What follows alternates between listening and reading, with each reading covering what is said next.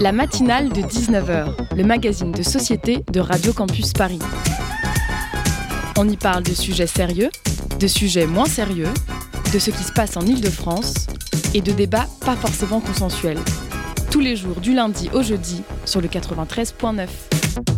Tout d'abord, chers auditeurs et auditrices enchantés, et oui, c'est la première fois que je présente la matinale, et c'est même la première fois que je présente une émission tout court. Et c'est peut-être d'ailleurs la dernière fois, on va voir. Euh, l'exercice traditionnel, l'exercice phare du présentateur ou de la présentatrice dans la matinale, c'est l'édito. Or, ceux qui me connaissent un peu savent que je ne suis pas particulièrement enchantée à l'idée de m'adresser toute seule à un auditoire, même invisible. Mais ceux qui me connaissent aussi savent que j'ai du mal à dire non, surtout quand il s'agit de dire non à Hugo Leroy, notre coordinateur.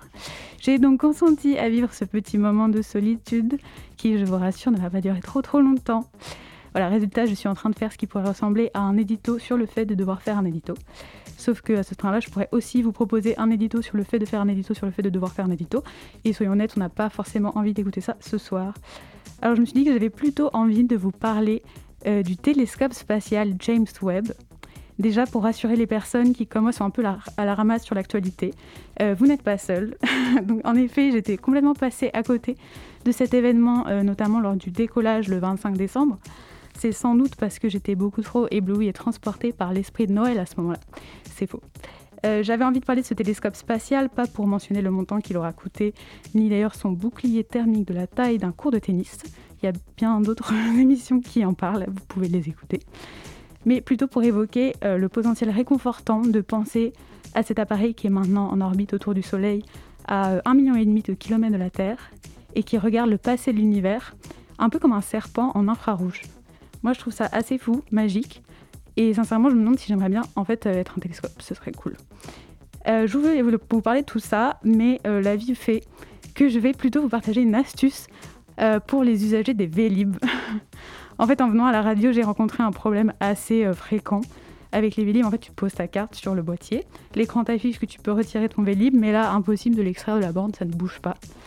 Or, une personne très sympathique qui était témoin de la scène euh, m'a appris qu'en fait, en reproduisant une seconde fois cette manipulation, j'aurais alors beaucoup plus de chances de retirer mon Vélib. Et en fait, c'est exactement ce qui s'est passé. la deuxième fois, le Vélib s'est déverrouillé le plus simplement du monde. Alors, en fait, cette information paraît sans doute assez euh, inintéressante au possible, euh, mais je vous jure que j'étais vraiment très très contente sur le moment et reconnaissante envers ces inconnus. Ne sous-estimons pas ce genre d'info pragmatique qui peut se révéler crucial au moment voulu. Oui, oui.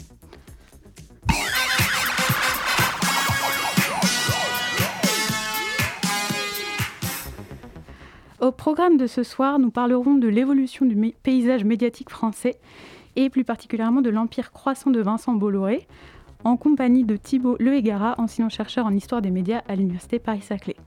Dans la seconde partie de l'émission, notre fameux Zoom, nous recevrons Théo Bluto et Jennifer Cabassu, créateurs et interprètes du spectacle Fortune, récit du littoral 2, qui se jouera la semaine prochaine au Théâtre de Vanves, dans le cadre du festival Zoom, tiens tiens, Zoom d'hiver.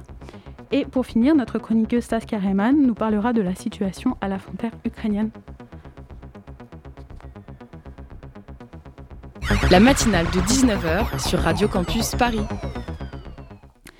Et je suis ce soir en compagnie d'Elsa Gavinet, avec qui, bonsoir Elsa, j'aurai le plaisir de mener notre premier entretien. Alors, au mois de septembre dernier, le, le Sénat a lancé une commission d'enquête destinée à, je cite, mettre en lumière les processus ayant permis ou pouvant aboutir à une concentration dans les médias en France et d'évaluer l'impact de cette concentration sur la démocratie. Dans le viseur des sénateurs, ce sont plusieurs grands groupes dirigés par des multimilliardaires français et européens dont vous connaissez sûrement les noms, Xavier Niel, Bernard Arnault, Patrick Drahi, Martin Bouygues, le groupe d'assaut et bien sûr Vincent Bolloré. Vincent Bolloré qui est très présent dans l'actualité, qui a fait l'objet de plusieurs enquêtes. Euh, on peut citer celle de Darian Chemin et Raphaël Baquet pour Le Monde, également une série d'Isabelle Roberts et Raphaël Garrigos pour Les Jours. Euh, donc présent dans l'actualité, malgré euh, l'intimidation qu'il exerce sur les journalistes. Ça, c'est un, documentaire très bien fait de Reporters sans frontières qui le montre. Et donc les enquêtes qui lui sont consacrées montrent comment il a d'une part agrandi de manière extrêmement rapide son empire médiatique, et d'autre part la manière dont il intervient dans les rédactions pour servir une idéologie d'extrême droite et un certain candidat, dont on parlera sûrement. beaucoup d'enjeux et de questions dont nous allons parler ce soir avec Thibault Le Hégara, qui est en ligne avec nous. Bonsoir. Bonsoir.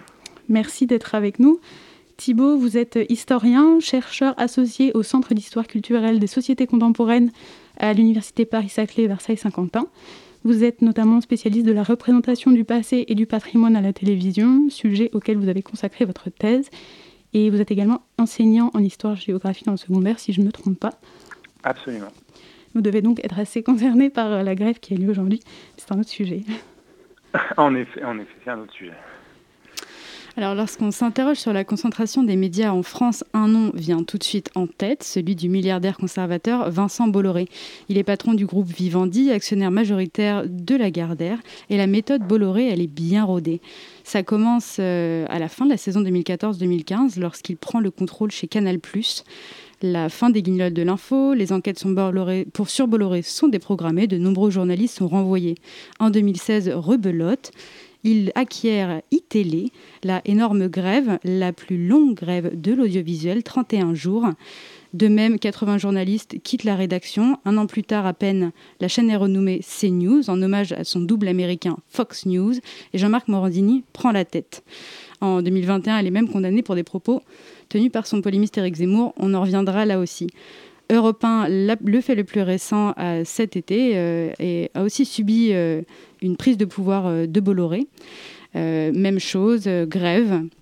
Le même processus s'applique encore, départ de salariés et la même inquiétude derrière la crainte que l'information et son traitement laissent la place à un média d'opinion. Alors que cherche Vincent Bolloré?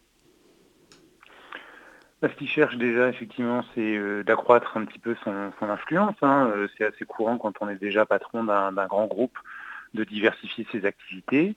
Euh, lui, alors, il est parti d'une entreprise familiale hein, qui touchait à tout un tas de sujets, mais notamment euh, l'industrie euh, de, l'énergie ou alors le, papier, mais c'est assez courant finalement d'investir un peu partout, là où ça, là où ça rapporte.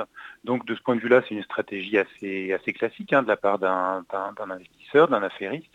Euh, et puis on, sait que depuis, depuis quand même pas mal de temps, hein, si, on remonte, si on remonte bien au-delà de, de 100 ans, on, voit déjà des premiers les premiers investisseurs très riches acquérir des médias parce qu'ils ont compris que bah, il y avait un double intérêt. C'était c'était aussi de, prendre le contrôle d'une rédaction, de vérifier un petit peu ce qui était dit, et puis éventuellement de faire passer les messages qui nous intéressent, pour euh, soi, pour aussi son image, mais aussi pour ses affaires.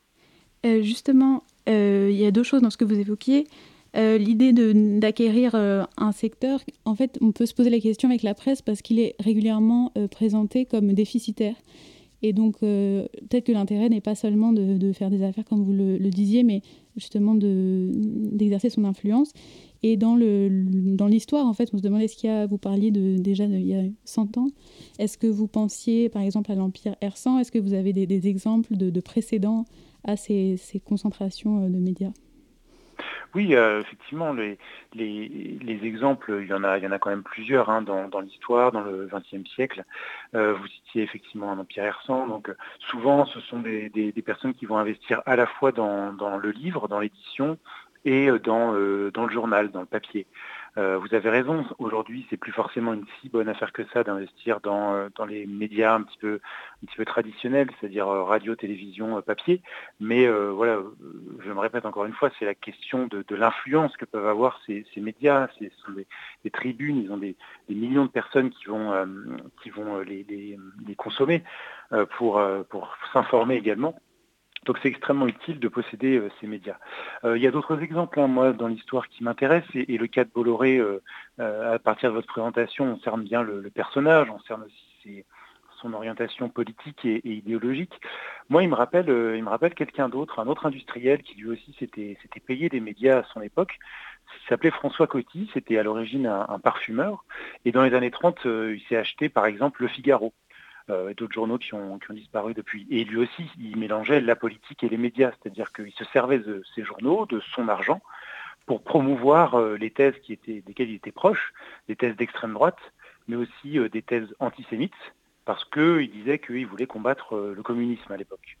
Et il était très proche du mouvement de l'action française, hein, pour le, situer.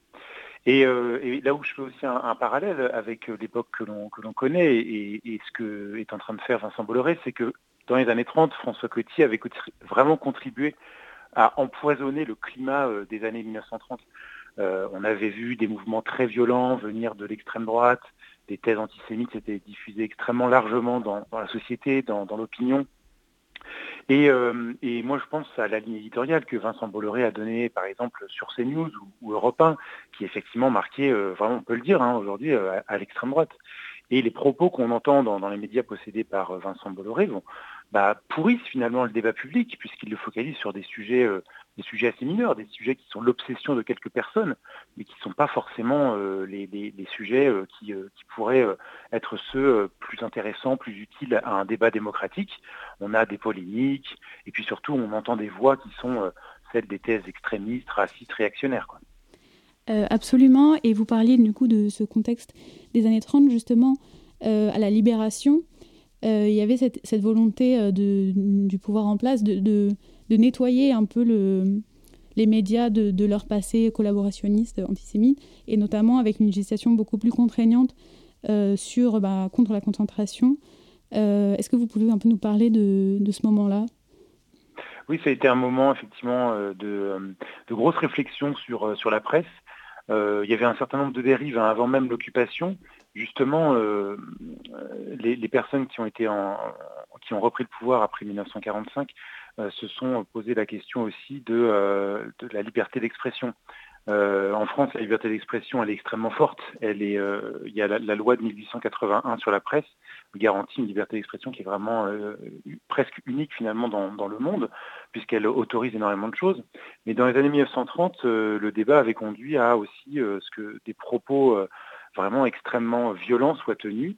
Euh, à l'égard de certaines populations en France, euh, la communauté juive par exemple, mais aussi euh, il y avait eu un certain nombre de, scandales financiers et aussi des, énormément de diffamations dans, la presse. Bref, au moment du, retour au pouvoir, le, gouvernement provisoire de, 1944 voilà, s'est demandé si la diffamation c'était vraiment quelque chose qu'il fallait encourager ou est-ce qu'il ne fallait pas un petit peu encadrer la façon dont les journalistes pratiquent leur métier? Donc il y a eu la commission de la carte professionnelle qui a été également euh, en quelque sorte renouvelée euh, et qui euh, allait jouer désormais un rôle un peu plus important dans comment dire la surveillance un petit peu de la façon dont le métier est exercé en délivrant la, carte professionnelle des, journalistes. Et ça aussi c'était un moyen de s'assurer que bah, les journalistes n'allaient plus céder à certaines à certaines, euh, comment dire, euh, des propos trop, violents ou, diffamants. Mais ce que ne fait pas le, finalement, ce que la loi n'agit pas trop sur la question de la concentration euh, des médias, puisque la, presse est un secteur libre, comme d'autres, et donc sont libres d'acheter et de revendre les, médias. les propriétaires, hein, ils peuvent faire un, petit, peu ce qu'ils veulent. Donc là, on se retrouve dans une situation où la concentration inquiète énormément, même si ce n'est pas un phénomène récent. Et vous avez cité effectivement cette commission du Sénat dont euh, moi, je, vais, être très attentif à ce qui va être euh, dit et surtout ce qui va être décidé, parce que euh, je pense que c'est une discussion que, doivent avoir les, citoyens et les citoyennes. Hein. Est-ce que c'est quelque chose de souhaitable dans la société française? Est-ce que c'est une chose positive pour la démocratie de voir finalement se concentrer autant de médias, surtout quand on voit que ce sont essentiellement des milliardaires qui les possèdent? Oui, voilà. la question se pose est-ce que les, médias sont un secteur de l'industrie ou un secteur privé comme les autres? Est-ce qu'ils peuvent être euh, encadrés par les, mêmes lois concernant la concurrence? Est-ce qu'il faut euh, bah, c'est effectivement une, très bonne question euh, et je crois que je crois qu'on doit se la poser hein, collectivement en tant que, citoyen et donc bah, c'est une bonne chose que le Parlement ouvre la, la discussion. Donc effectivement en France par exemple il y a une, il y a une doctrine en matière de culture qui considère que les produits culturels, les productions culturelles ne sont pas des marchandises comme les autres. Prenez les films, les livres, euh, les séries. Euh, c'est la fameuse exception culturelle. C'est la fameuse exception culturelle française d'ailleurs sur ce point. Mais, mais, mais, pour les médias, il y a, y a, on, en viendra, on en viendra un peu plus tard euh, sur la, collusion entre la culture et, et l'information. Mais sur les médias, c'est vrai qu'il y a une question supplémentaire de pouvoir créer des espaces pour porter des informations d'intérêt public dans des espaces de médiation pour qu'elles soient connues du plus grand nombre et apporter aussi des clés pour, euh, pour, euh, pour penser le monde et comprendre les, enjeux et les intérêts d'un tel et d'un tel. Et c'est vrai que, alors, la question de la concurrence, elle se pose depuis longtemps et il y a eu, il y a eu plusieurs lois qui ont essayé de, de la régir et de l'organiser. Je pense notamment à la loi de 86 euh, qui imposait des seuils euh, anti-concentration. On a eu également en 2016 une loi qui a été dite anti-Bolloré, la loi Bloch, qui visait à élargir euh, certains droits jusqu'alors réservés aux journalistes du service public à ceux des médias privés, qui prévoyait aussi l'adoption d'une charte éthique dans chaque média qui garantisse au public une information de qualité, complète, libre, indépendante, pluraliste, ainsi que la mise en place de comités d'indépendance supervisés par le CSA qui a depuis changé de nom. Ces lois n'ont pas fonctionné? C'est plutôt que je ne suis pas euh, un expert en, façon d'investir hein, une fortune ou alors de, diriger des, médias, mais euh, euh, bon, il y a toujours des façons de contourner les législations par le biais de, de holding ou de sociétés intermédiaires. Hein.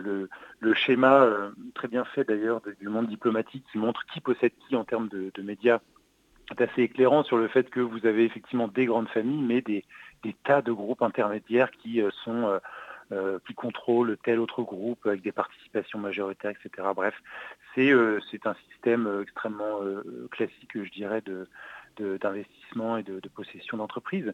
Mais la question, c'est, voilà, les médias sont-ils des entreprises comme les autres? Les médias doivent-ils être régis selon les mêmes règles? Parce que effectivement, ils ont un rôle essentiel dans la démocratie, c'est de permettre à chacun d'exercer euh, ses, droits et ses devoirs de citoyen de citoyenne euh, en pleine connaissance de euh, l'actualité, du fonctionnement du monde, etc. Et donc quand vous avez des, grands patrons qui ont d'autres intérêts que ceux de la démocratie et de la liberté d'information et d'expression à défendre, notamment bah, leur propre capital et leur propre intérêts euh, qui relèvent de leur euh, enrichissement du fonctionnement de leurs entreprises, bah, à ce moment-là, est-ce que c'est compatible avec une information libre? Et euh, bah, la réponse, on l'a vu dans votre présentation, Vincent Bolloré a tout de suite empêché la diffusion d'un certain nombre de reportages sur ces investissements en Afrique notamment, mhm. qui avaient aurait pu lui poser problème là sur, sur Canal et, et, ailleurs. Donc effectivement, le, en tant que citoyen, on doit se demander si on on ne préférerait pas finalement que euh, le marché libre ne soit peut-être pas appliqué, enfin les règles du marché libre ne soient peut-être pas appliquées à celui des médias parce que c'est peut-être pas une, marchandise comme les autres, l'information finalement, et peut-être qu'il y a une nécessité euh, de loi, peut-être qu'on les considérera un peu plus contraignantes, mais euh, les enjeux sont importants. Là-dessus, est-ce que la Commission et les projets d'affichage de nouvelle loi n'interviennent peut-être pas un peu trop tard, notamment avec le, principe qu'en France, normalement, la loi n'est pas rétroactive est-ce qu'on va pouvoir euh, agir là-dessus, sur un, truc qui est déjà constitué en fait bah, c'est déjà constitué effectivement, mais euh, bah, il n'est jamais trop tard de toute façon pour, euh, pour intervenir ou pour, pour légiférer. Hein. C'est un sujet qui est parfaitement légitime pour que le Parlement s'en saisisse. Donc bah, il faut, faut, faut, regarder ça avec attention.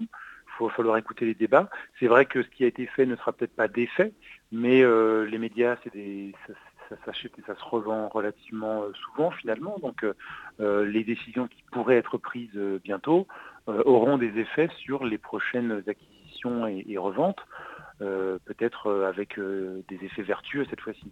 Absolument. On se retrouve juste après une pause musicale. On continue de parler de tout ça. À tout de suite.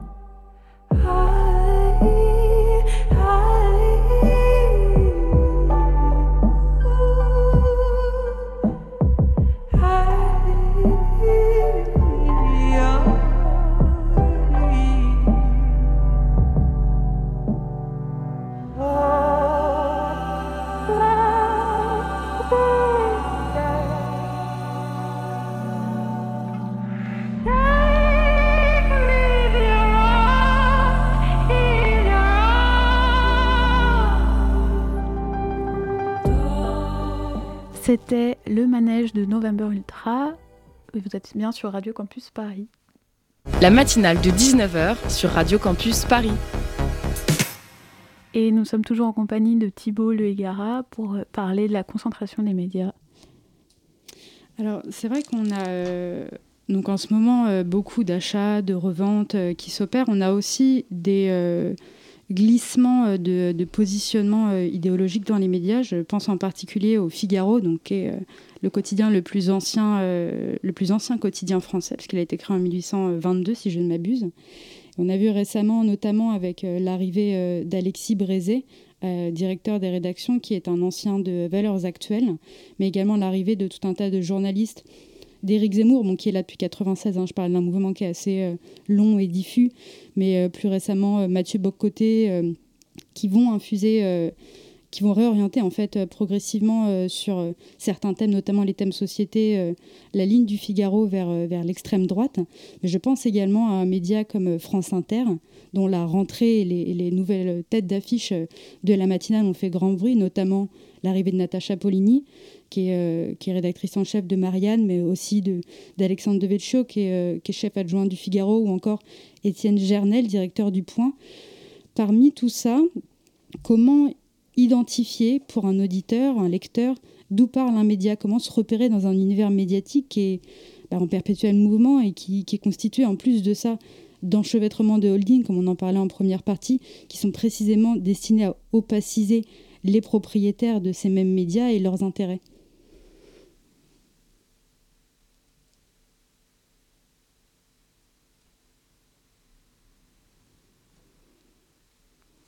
Thibault Egara, est-ce que vous êtes toujours avec nous On ne vous entend plus. Oui, je suis ah. toujours avec vous. Euh, excusez-moi.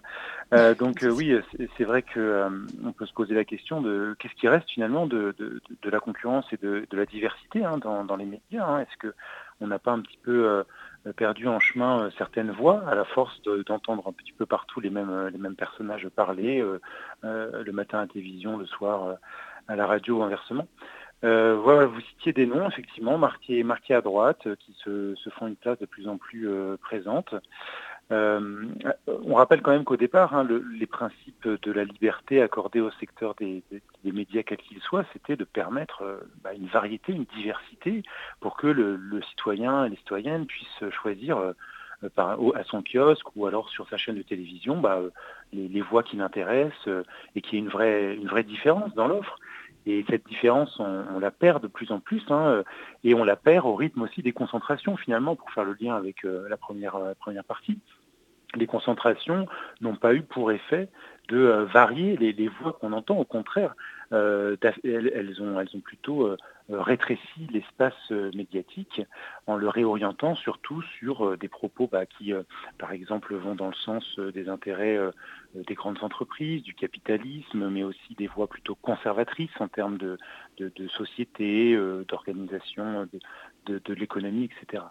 Donc euh, le, citoyen, la citoyenne, dans tout ça, euh, peuvent se demander si cette droitisation des, médias un, peu globale, est-ce que vraiment elle est le reflet de, la société, ou s'il n'y a pas au contraire une, une éditoriale qui dévie de manière générale, mais à ce moment-là, il faut interroger plutôt les choix de ceux qui possèdent, de ceux qui dirigent euh, les, médias.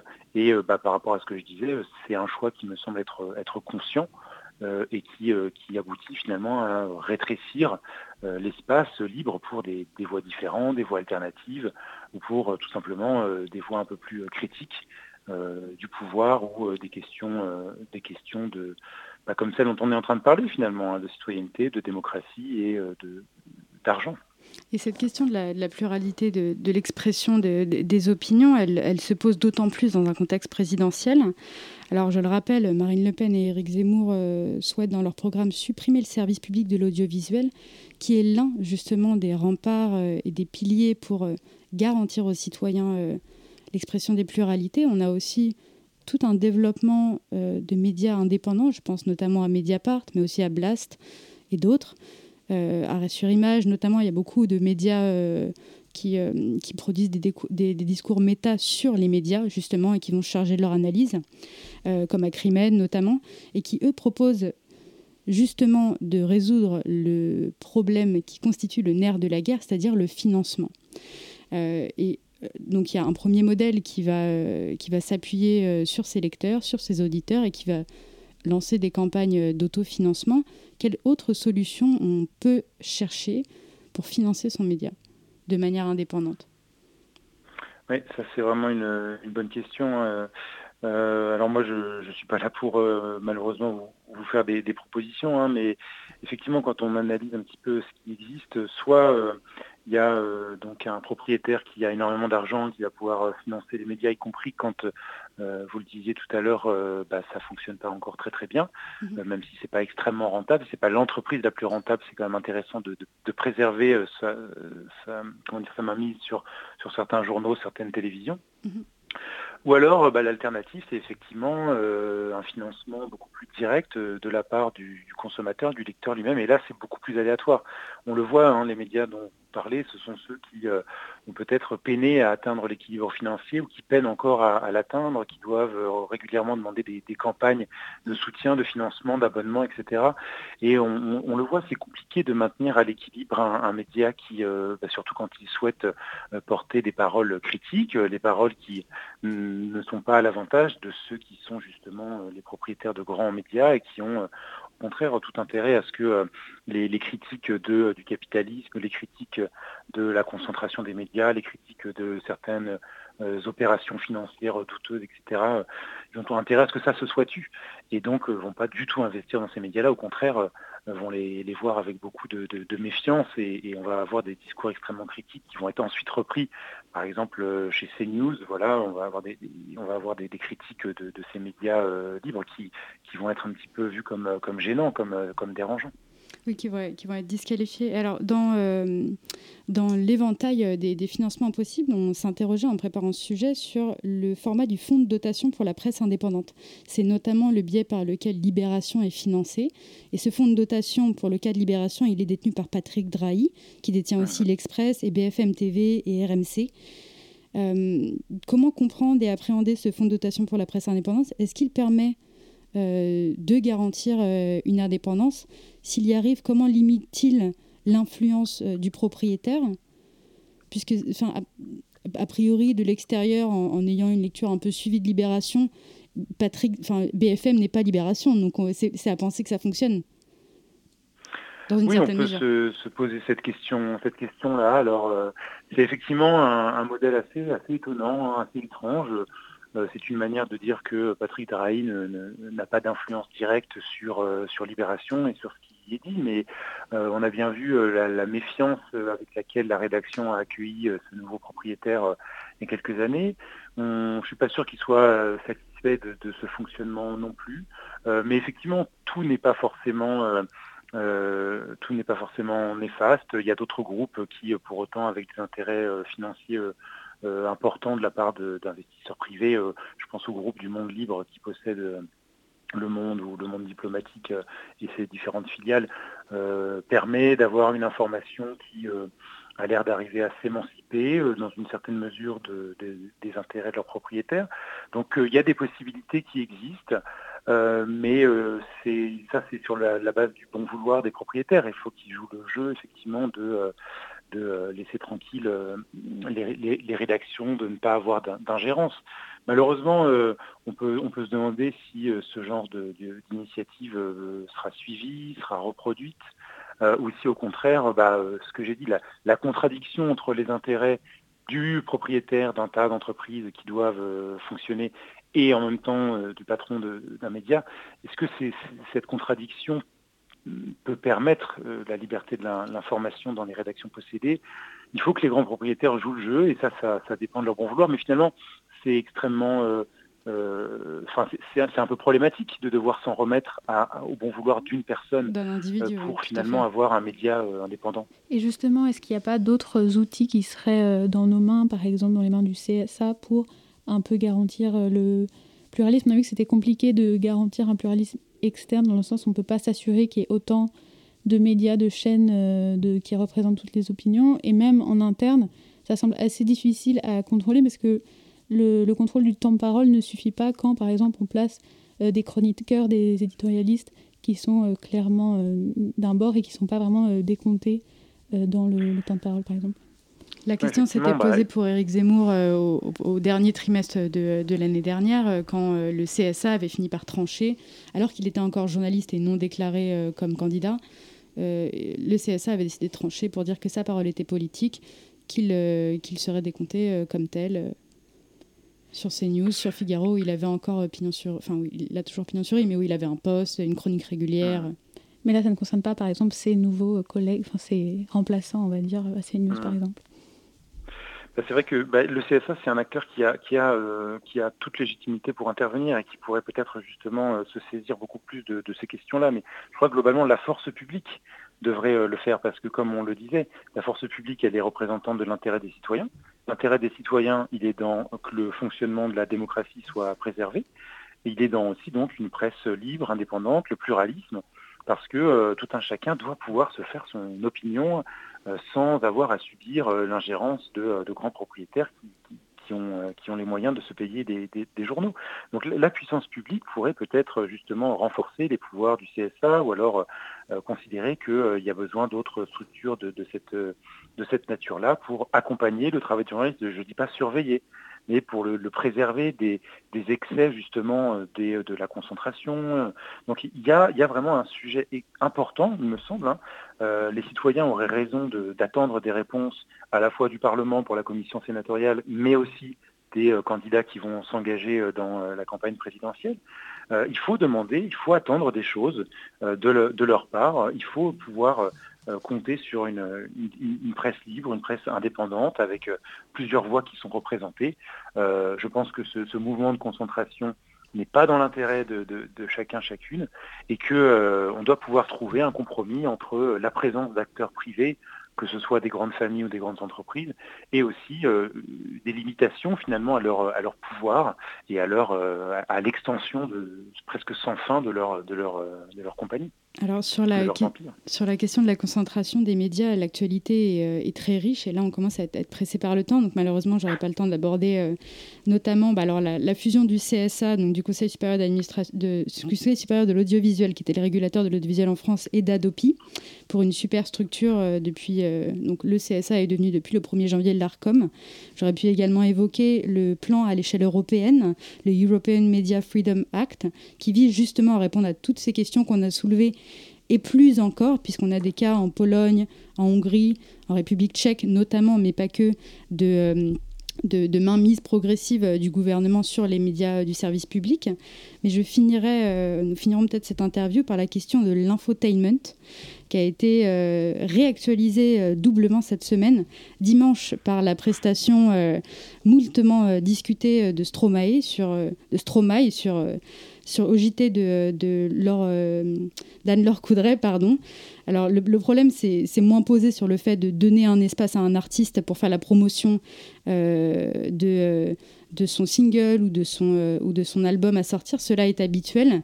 Ce qui a été pointé du doigt et, et, ce qui a inquiété une partie de la presse, je pense notamment à des articles dans Libération ou dans l'Obs, ça a été la manipulation, ou en tout cas l'instrumentalisation du journaliste, de sa parole journalistique, du début de cette interview, pour la mettre au service d'un plan marketing.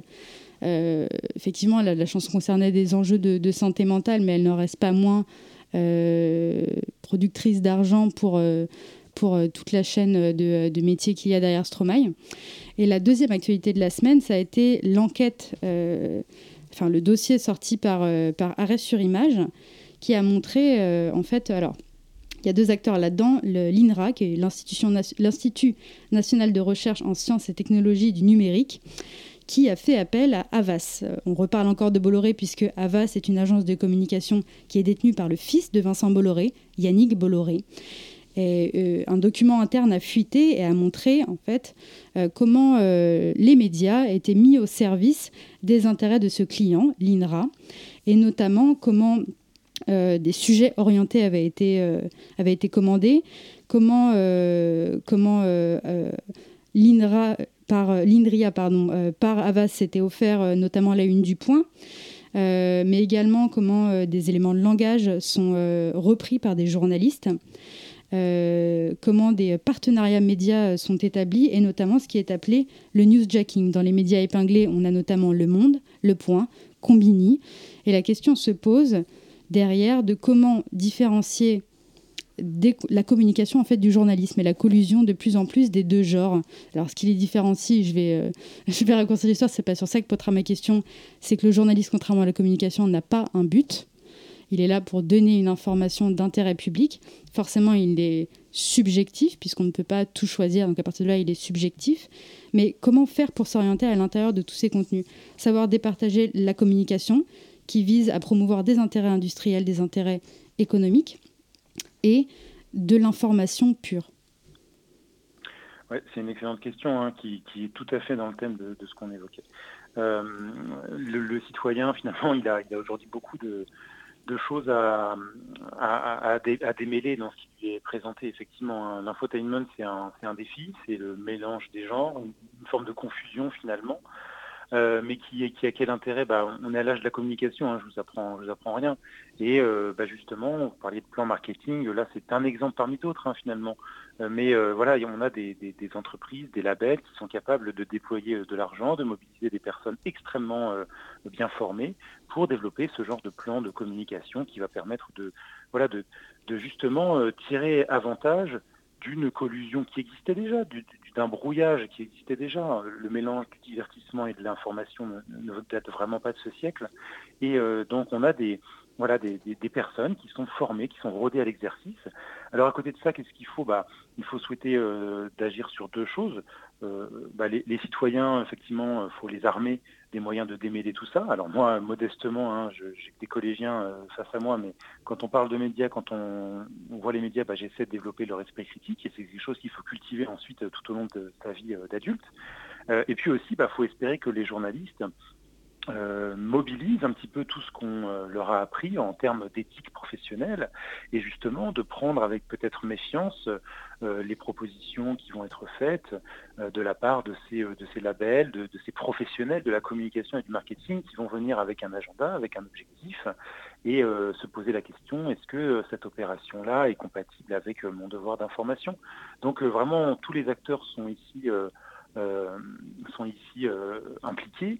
Euh, les journalistes ont un, travail de sélection, un travail de, distanciation et justement de, peut-être recul vis-à-vis de ce qu'on va leur proposer à, avoir. Et les citoyens, bah, il faut continuer à, justement recourir à, cet esprit critique qui est si important en, chacun de nous. il y a des médias qui nous permettent de, continuer à, avoir ce regard un petit peu euh, en recul, en retrait ou décalé sur, euh, sur ce qui nous est montré. Vous avez cité tout à l'heure, je sais pas, Aclimed, mais il y a aussi Arrêt sur l'image, le monde diplomatique, etc. Donc ça, ce sont des médias qui sont nécessaires, hein, justement, pour nous permettre de mieux comprendre ce qui nous est proposé, ce qui nous est offert. Et, je, suis euh, désolée bah, de vous interrompre. En, en, forme. Ça va, c'est déjà en fait la fin de, de, cette première partie. On avait, beaucoup de choses à, évoquer encore avec vous, malheureusement. On doit passer à la suite. On vous remercie beaucoup d'être venu, Thibault Le Merci, Merci beaucoup. Et euh, chers auditeurs, restez avec nous. On se retrouve juste après une pause musicale. Tout redescend. Tout redescend. Tout devient blanc.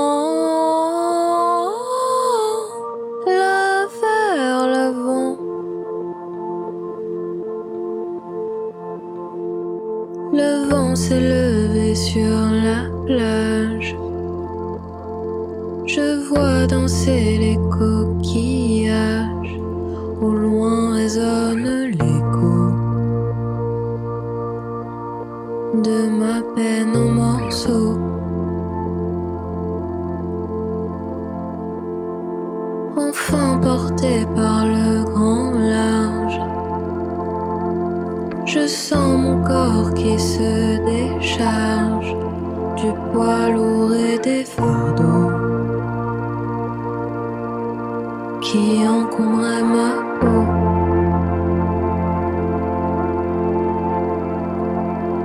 Tout redescend.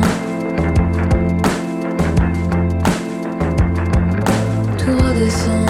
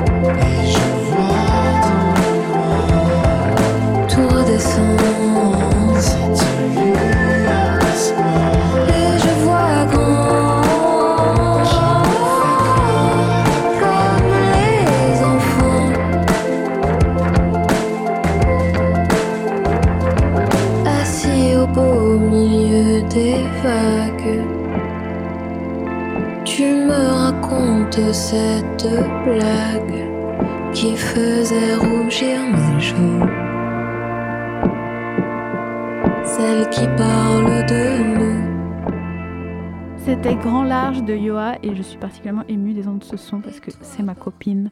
Vous êtes toujours sur le 93.9, la matinale, ça continue. Le Zoom, dans la matinale de 19h. Donc nous entrons à présent dans la deuxième partie de cette émission en compagnie de Lara Lopez qui nous a rejoint sur le plateau. Bonsoir Lara. Bonsoir. Pour le Zoom, tu as invité deux comédiens et metteurs en scène, Jennifer Cabassu et Théo Bluto, qui viennent nous parler de leur nouveau spectacle. Oui, exactement. Et pour tout commencer, alors c'est le 26 décembre 2004 à 7h56 heure locale qu'un séisme de magnitude 9,3 provoque un tremblement de terre dans l'océan Indien, dévastant 12 pays avec un bilan humain estimé à plus de 230 000 morts en Indonésie et en Sri Lanka principalement. Trois ans plus tard, en 2007, Naomi Klein, journaliste canadienne, analyse et documente les stratégies néolibérales à travers la montée d'un capitalisme autour des différents désastres qui traversent notre 21e siècle. Et la journaliste met en avant justement ce tsunami de 2004. 18 ans plus tard, deux écrivains, euh, metteurs en scène et interprètes qu'on reçoit ce soir. Théo Bluto, bonsoir. Bonsoir. Jennifer Cavusso, bonsoir. Ah, Jennifer est juste à côté de moi et, ah. on nous a conseillé de ne pas mettre les portables en haut-parleur. Pas de souci. Du coup, c'est moi qui vais faire l'interview.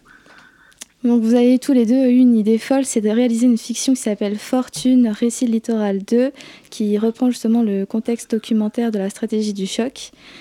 Et vous avez ajouté à cette fiction justement le paradoxe entre la rencontre, l'amour, l'idylle entre deux occidentaux et le chaos, le désastre et le choc de ce tsunami. Alors dans un premier temps, nous allons parler de votre euh, spectacle qui s'inscrit dans le festival de Zoom d'hiver et ensuite on abordera un peu plus euh, votre compagnie et le duo que vous formez ensemble. Alors pour commencer, on aimerait bien savoir pourquoi avoir choisi le désastre de 2004 au Sri Lanka parmi les nombreux désastres qu'on retrouve dans le documentaire euh, de Naomi Klein. Euh, pour plusieurs raisons. Tout d'abord parce que euh, cette image de, des plages euh, paradisiaques, c'est un peu l'image d'Épinal du paradis sur Terre, quoi. Les plages, le sable fin, les cocotiers, etc. et, qui, qui, cette image de, de carte postale dévastée en, quelques minutes à peine et, qui deviennent un véritable enfer, cette espèce de contraste, ce, ce retournement nous a beaucoup intéressé. Puis nous, on était petits à l'époque de la catastrophe, et puis quand on a commencé à écrire, on se souvenait euh, beaucoup de toutes ces images qui nous avaient frappés. Ça avait été un élan de solidarité internationale euh, euh, comme on n'en avait encore jamais vu à l'époque. Et en fait, on a travaillé sur le tsunami de 2004 et on était dans un festival en Normandie et les choses sont arrivées un peu par sérendipité, on devait faire euh, une petite forme dans un endroit non théâtral et on s'est retrouvé dans un jardin chez des particuliers avec vue sur la mer. Tout en haut d'une terrasse, il y avait un jacuzzi et on s'est dit qu'on allait faire un petit spectacle dans ce jacuzzi et, on était en train de lire Naomi Klein et ça a fait, euh, ça a créé une rencontre de sens euh, qui, nous a beaucoup plu parce qu'il y avait le côté du luxe, de l'obscénité, de, de, de, regarder de loin une catastrophe qui ravage tout en étant certain survivre. Et cette, espèce de petit sentiment d'élection euh, nous a beaucoup intéressé. Ça nous a beaucoup intéressé parce que quand on s'est documenté sur, sur cette catastrophe, euh, quand on a lu Naomi Klein et, tout ce truc sur euh, ces gens qui viennent construire des hôtels, qui viennent privatiser des plages et qui profitent de, de, l'ahurissement des populations pour, euh, pour, pour, faire du business, cette espèce de, de, de position-là, on a eu vraiment envie d'écrire des, des personnages qui, font ça, qui pensent comme ça, qui sont capables de faire ça, cet endroit euh, assez noir, euh, d'avidité, euh, nous a beaucoup intéressés. Et comment vous êtes imprégné justement de cette mise en scène, de ces plages dévastées? Est-ce que vous avez rencontré des personnes qui ont assisté justement à ce séisme ou non? Ou est-ce que vous avez pu mettre en avant un peu plus sur la scène ce côté un peu désastreux de ce séisme? On a beaucoup, beaucoup lu, euh, beaucoup de témoignages, que ce soit ceux des ONG arrivés sur place pour essayer de reconstruire et d'aider les populations, des témoignages. il y a eu beaucoup de, il y a quand même eu des bouquins de, témoignages qui ont été publiés après la catastrophe. Et donc tout ça, on a fait un, matériau documentaire et nous on a vraiment à cœur d'écrire des fictions, donc c'est vraiment pour nous une, première étape de documentation avant ensuite d'écrire euh, des personnages et, des fictions. Et donc en fait, euh, le spectacle, il est notre dispositif scénographique, il est assez abstrait. Et les spectateurs font face à une grande vague euh, blanche, assez immaculée. Et en fait, petit à petit, en fonction du spectacle, en fonction des moments du spectacle, on construit un genre de nature morte qui peut évoquer tout à la fois le luxe les images d'Épinal du Jardin d'Éden et tous ces trucs-là, et en même temps euh, le tas d'ordures, les décombres, euh, le, l'horreur, et c'est ce passage-là euh, qu'on, règle scénographiquement et qui est un vrai mouvement plastique presque en fait entre des objets qui, en fonction de leur position, en fonction de, leur équilibre par, les uns par rapport aux autres, évoquent tout à la fois la carte postale et le désastre. Et en fait, euh, ce qui nous a intéressé aussi, c'est que ça se passe euh, après. Et qu'est-ce qui se passe après une catastrophe? Et c'est cette dynamique-là, euh, ces moments-là qui, sont au cœur de la pièce, ce, temps-là. Et justement, bah, vous exprimez que vous avez réalisé ce qu'on appelle un théâtre noir. Comment vous, vous allez faire la contradiction entre cette rencontre amoureuse entre ces deux occidentaux, qui est quand même une idylle amoureuse, et justement ce, enfin, cet opposé, cette contradiction avec euh, ce désastre avec les plages euh, du Sri Lanka au lendemain euh, de ce séisme? Ben Ça, c'est un peu une histoire de, jeu d'acteur, c'est-à-dire que tout d'abord, l'amour leur tombe dessus un peu comme une catastrophe. Et puis, c'est là où s'inscrit un peu tout le, thème de noir de, de, la pièce et de notre écriture, c'est-à-dire qu'il essaye de créer des situations qui frottent toujours un peu entre euh, la situation que les spectateurs n'oublient jamais et en même temps tout d'un coup on voit une rencontre amoureuse. Alors on oublie un peu où ça se passe et puis après on s'en souvient. Et du coup cette espèce de dynamique euh, de contraste elle, crée euh, elle crée du sens. Elle, elle, c'est un peu comme ça qu'on essaie de décrire ce que nous on ressent aussi par rapport à, ces grandes dynamiques d'avidité qui, qui, ben voilà, hein, enfin, là, il s'agit du tsunami, mais, mais ces, dynamiques néolibérales, euh, elles sont partout et, de tout temps euh, actives. Et, voilà, c'est à cet endroit-là que ça frotte et c'est ça qui nous intéresse. Donc, ça crée un jeu, euh, un jeu étrange, un peu distancé, très et dissocié, assez organique. Et en fait, les deux personnages sont perdus, mais c'est comme s'ils le savaient pas vraiment. Enfin, c'est toujours, il faut toujours que ce soit sur un fil, quoi, interprétatif. Nous, on aime euh, créer des spectacles où, le spectateur peut aussi euh, s'emparer de, ce qu'il voit pour se raconter sa propre histoire. Qu'est-ce qu'ils vont devenir ces personnages Nous, on laisse un petit peu la fiction en suspens exprès à, à dessein, c'est-à-dire qu'on esquisse différents scénarios sur leur futur et en fonction des spectateurs euh, on se projette pas de la même manière. Quoi. Et justement, bah, vous êtes un duo d'artistes euh, donc euh, de la compagnie ATL ATL. c'est quoi le nouveau défi que vous avez été confronté lors de ce nouveau spectacle, contrairement aux anciens que vous avez pu réaliser ensemble depuis votre rencontre? Pour nous, le défi, il est, il est un peu toujours le même, c'est-à-dire qu'on on a une vraie dimension plastique euh, dans notre travail, c'est-à-dire que la, scénographie, les images, euh, le traitement de la lumière et des couleurs euh, est hyper important. À la fois, on fait un théâtre de texte avec une fiction et une histoire à raconter. Et en même temps aussi, on, a produit une bande originale, donc c'est de la musique qui a été spécialement composée pour le spectacle.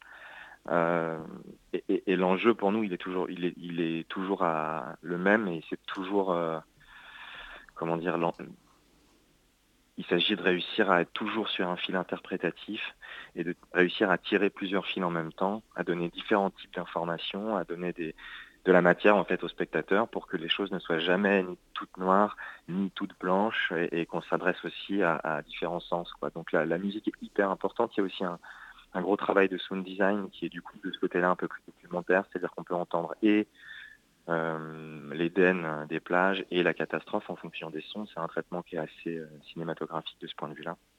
Et donc en fait, à chaque fois qu'on fait des spectacles, c'est la même chose, c'est toujours le même pari et, on ne sait pas vraiment comment on va le mettre en scène jusqu'à ce qu'on le travaille, jusqu'à ce qu'on le travaille au corps, jusqu'à ce qu'on le répète avec toute l'équipe. Il s'agit vraiment de créer des objets qui, au bout d'un moment, euh, après suffisamment de travail, prennent presque leur autonomie en fait. Et c'est ça qui est assez magique euh, quand, on crée des spectacles et, en fait on, sera, on est toujours un petit peu surpris au bout d'un moment de, ce que ça devient. Je ne sais pas si ça répond à votre question. Oui, oui, totalement. Si, justement. Et votre pièce de théâtre, elle s'inscrit euh, dans le festival Zoom d'hiver qui a lieu du 10 au 21 janvier avec un focus sur la scène émergente. Et quelles sont les différentes pièces qu'on va retrouver notamment dans ce, cette cinquième édition? Et surtout qu'est-ce qu'une scène émergente que vous allez mettre en avant non seulement dans votre spectacle mais aussi euh, ceux mis en avant euh, au Zoom d'hiver eh ben, euh, dans le zoom d'hiver du théâtre de Vanves, c'est un, zoom sur la création émergente avant tout de théâtre contemporain. Le théâtre de Vanves, ils sont aussi très actifs sur la scène émergente en danse contemporaine. Donc là, zoom, c'est plutôt sur du théâtre. Il y a un autre spectacle qui est programmé le même soir, qui joue à 19h30, qui s'appelle, c'est un spectacle de Fanny Synthèse qui s'appelle La Nuit venue. Et en fait, disons que l'émergence, moi ce que, ce que, ce que j'aime aussi au théâtre de Vanves, où, on va beaucoup en tant que spectateur, c'est qu'il y a une, une, attention à tous les différents types d'écriture. C'est-à-dire que nous, bah, voilà, on écrit vraiment euh, du texte. Il y a d'autres équipes qui fonctionnent pas comme ça, qui, vont faire plutôt une écriture collective à partir d'improvisation, euh, etc. Et en fait, je crois que l'émergence, moi je, l'interprète comme disons que c'est aider un peu les jeunes artistes à avant tout s'affirmer pour euh, pour ce qu'ils font et pour ce qu'ils sont. Et c'est pas une question de mode, c'est pas une question de, de, grand courant. Je crois que ce qui est important, c'est que, que les artistes arrivent à aller au bout de leurs propositions euh, sont, et, qu'elles soient les leurs euh, profondément. Quoi. Et, le théâtre de Vanves est un super endroit pour ça parce que justement, ils, accompagnent des dynamiques personnelles. Et moi, je sais que c'est ça que j'aime en tant que spectateur. Je sais que c'est ça que j'aime euh, aussi quand je vais voir plusieurs spectacles des mêmes équipes, c'est de voir un peu un sillon qui se creuse et qui, et et cherche son, style, qui cherche sa matière. Et, je crois que c'est aussi comme ça qu'on fait des spectacles un peu euh, étranges, étonnants euh, et, j'espère nouveaux. En tout cas, ouais, moi, c'est pas une question de disons voilà, selon moi vraiment l'avis sur l'émergence, c'est qu'il faut réussir à, à, pas faire des spectacles scolaires quoi. Et, ça c'est vraiment le plus dur. Très bien, et eh bien on manque un peu euh, de temps pour euh, parler de votre spectacle, mais on a déjà euh, beaucoup d'infos et je vous en remercie. Donc si je récapitule, ce spectacle c'est au Théâtre des Ventres du 18 au 19 janvier à 21h. On peut s'y rendre donc au 12 rue Sadi Carnot, 92 170. Et euh, le Zoom d'hiver, donc le festival, lui, pour le coup, a lieu du 10 janvier au 21 janvier. Et on peut s'y inscrire sur euh, le théâtre euh, des vents. C'est bien ça? Ouais, c'est ça. Bon, c'est parfait. Je vous remercie beaucoup et très bonne soirée. Merci, beaucoup, à vous deux. Et je rappelle qu'il y a un, tarif moins de 30 ans, si je ne me trompe pas, à 14 euros. Donc on invite vraiment nos auditeurs à s'y rendre. C'est assez accessible. Tout de suite, chronique. La matinale de 19h. Saskia, tu nous as rejoint en studio, on t'écoute. Nouvelle année, nouveau bonheur. Cependant, pas tout le monde ne parvient à laisser mourir le poids du passé dans l'année écoulée. Peu avant Noël, la Russie a mobilisé ses soldats à la frontière ukrainienne. Selon Joseph Borrell, le responsable de relations extérieures de l'UE, fond de sombre plus de 100 000 soldats étaient déployés à la frontière russe avec l'Ukraine et sur la péninsule annexée de Crimée. En conclusion, cela signifiait qu'il s'agit du plus grand déploiement militaire depuis 2014. Et est-ce que cela a réouvert de vieilles blessures? Oui, pour mieux comprendre le problème, nous devons faire un petit voyage, voyage dans le temps. Alors qu'en 2012, lors de, lors de la demi-finale de la Coupe du Monde à Donetsk, une ville euh, une ville située à l'est d'Ukraine. Tout allait encore bien en Ukraine. Deux ans plus tard, la place Maïdan a attiré l'attention du public en raison de violentes manifestations, à l'origine de tensions politiques. Alors que l'UE voulait se rapprocher de l'Ukraine pour le plan militaire et économique, le président de l'époque, Viktor Yanukovych, reste fidèle à Poutine et à la Russie. Il ne signe pas l'accord d'association avec l'Union européenne. Toutefois, il n'avait pas fait ce calcul avec le peuple ukrainien. La manifestation, également appelée Euromaidan, s'est sans déroulée du 21 novembre 2013 au 26 février 2014. Le 7 juin, Petro Poroshenko prend ses fonctions de cinquième président de l'Ukraine. Il signe l'accord d'association. Mais pourquoi associe-t-on surtout l'Ukraine à la Crimée? Bon point, car c'est justement là où que le choses se compliquent. On pourrait presque dire que c'est jusqu'au présent, seule l'histoire du point de vue européen a été racontée. Mais il y a aussi la côté russe. Au sens propre du terme, l'Ukraine est directement limitrophe de la Russie. Il est donc évident que si l'Ukraine et l'Union européenne se rapprochant, l'Ukraine aura un pied dans l'OTAN, ce qui ne plaît pas à la Russie. En outre, parmi les manifestations, euh, manifestants de la place Médon, on trouve de nombreuses personnes appartenant au pravi secteur, c'est-à-dire au secteur de droite. Ceux-ci ne voulaient pas seulement avoir moins à faire avec la Russie sur le plan politique, mais aussi se détacher de la Russie sur le plan culturel. Mais alors comment retrouve-t-on la culture russe en Ukraine? Le meilleur exemple est la langue. Les chansons russes sont diffusées à la radio, les émissions russes à la télévision. Un nombre non négligeable d'auteurs ukrainiens écrivent en russe. La raison, elle est évidente. Un livre écrit en russe peut être vendu en dehors de l'Ukraine. Mais la Russie peut-elle s'en foutre? Oui et non. C'est que c'est là que réside la clé du problème de la Crimée. Pour simplifier, la Crimée a longtemps été indépendante. À l'époque de l'Union soviétique, Boris Yeltsin décide que la Crimée fait partie de l'Ukraine. Mais ça s'explique aussi pas de raisons organisationnelles, car la Crimée est une péninsule et recevait de l'eau et l'énergie de l'Ukraine. Mais Simferopol a toujours abrité la marine russe, et cela n'a pas changé après la chute de l'Union soviétique la Crimée compte de nombreuses ethnies différentes. En 2001, environ 60 des habitants étaient russes et 25 ukrainiens. Saskia, je suis vraiment désolée, comme on a eu beaucoup de retard, je vais être obligée de d'interrompre euh, ici. On a déjà eu un peu de contexte sur la Crimée d'Ukraine. Euh, Peut-être, euh, voilà. Je remercie vraiment tous ceux qui étaient présents ce soir dans la matinale. merci à nos trois invités, Thibault Luegara, Jennifer Cabassu et Théo Buteau pour leur témoignage, leur éclairage. Merci à Elsa, Lara et Saskia. Merci à Jeffrey et à Louis. Non, pardon, à Jeffrey Louis et à Hugo pour la coordination. Et la matinale, c'est fini. Maintenant, c'est les voix du crépuscule.